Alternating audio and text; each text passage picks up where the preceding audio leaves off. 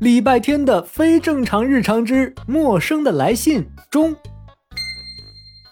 礼拜天收到了一堆莫名的树叶信，寄信人显然不是人类。放学后的校园被夕阳笼罩着，礼拜天在绿树成荫的树林里寻找着。樟树先生，这是你的叶子吗？你还记得是谁从你身上摘下了它吗？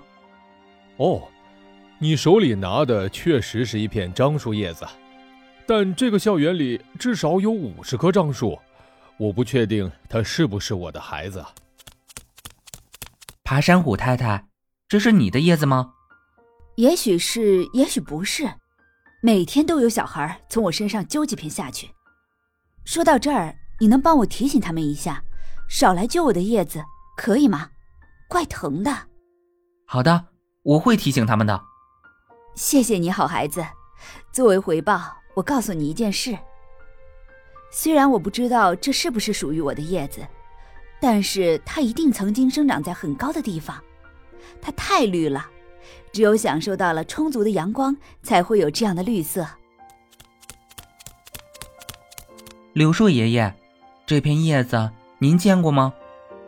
当然，我虽然年纪大了，可是我记得我每一个孩子的模样。它生长在我的头顶，他最喜欢和轻柔的风一起跳舞。我原本以为他还要过好些日子才会离开我呢。我很抱歉，但是您还记得他是怎样离开您的吗？这可就不记得了。一阵大风，一场大雨，一只讨厌的金龟子，一只路过的小鸟，一只活力十足的松鼠，都有可能把它们弄下来。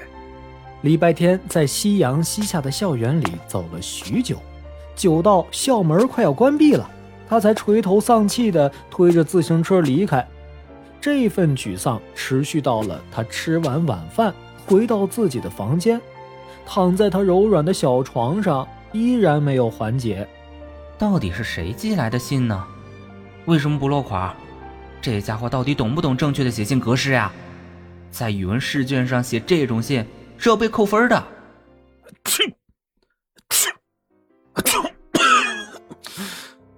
唉，胖大星摇摇摆摆的走进来，刚跳上书桌就打了好几个喷嚏。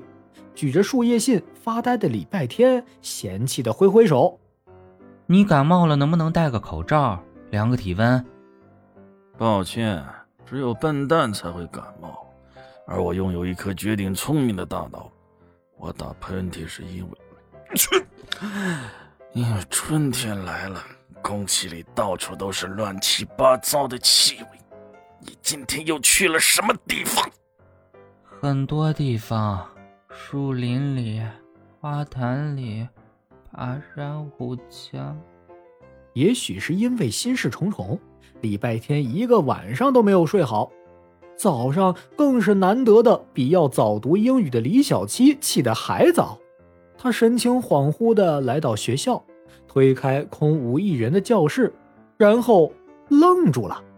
树叶信，新的，不光是新的，而且显然他刚被送来没有多久，因为他没有在课桌里，而是在桌面上。那家伙没想到我会这么早来，所以没来得及放进课桌，匆匆忙忙扔下信就走了。礼拜天的推理完全正确。他跑到自己的座位边，拿起树叶闻了闻，然后露出了开心的笑容。我想，他已经知道那个神秘的寄信人是谁了。小朋友们，你们知道了吗？片尾彩蛋，我是牙刷。礼拜天的非正常日常的正确打开方式，太太太太太太有趣了！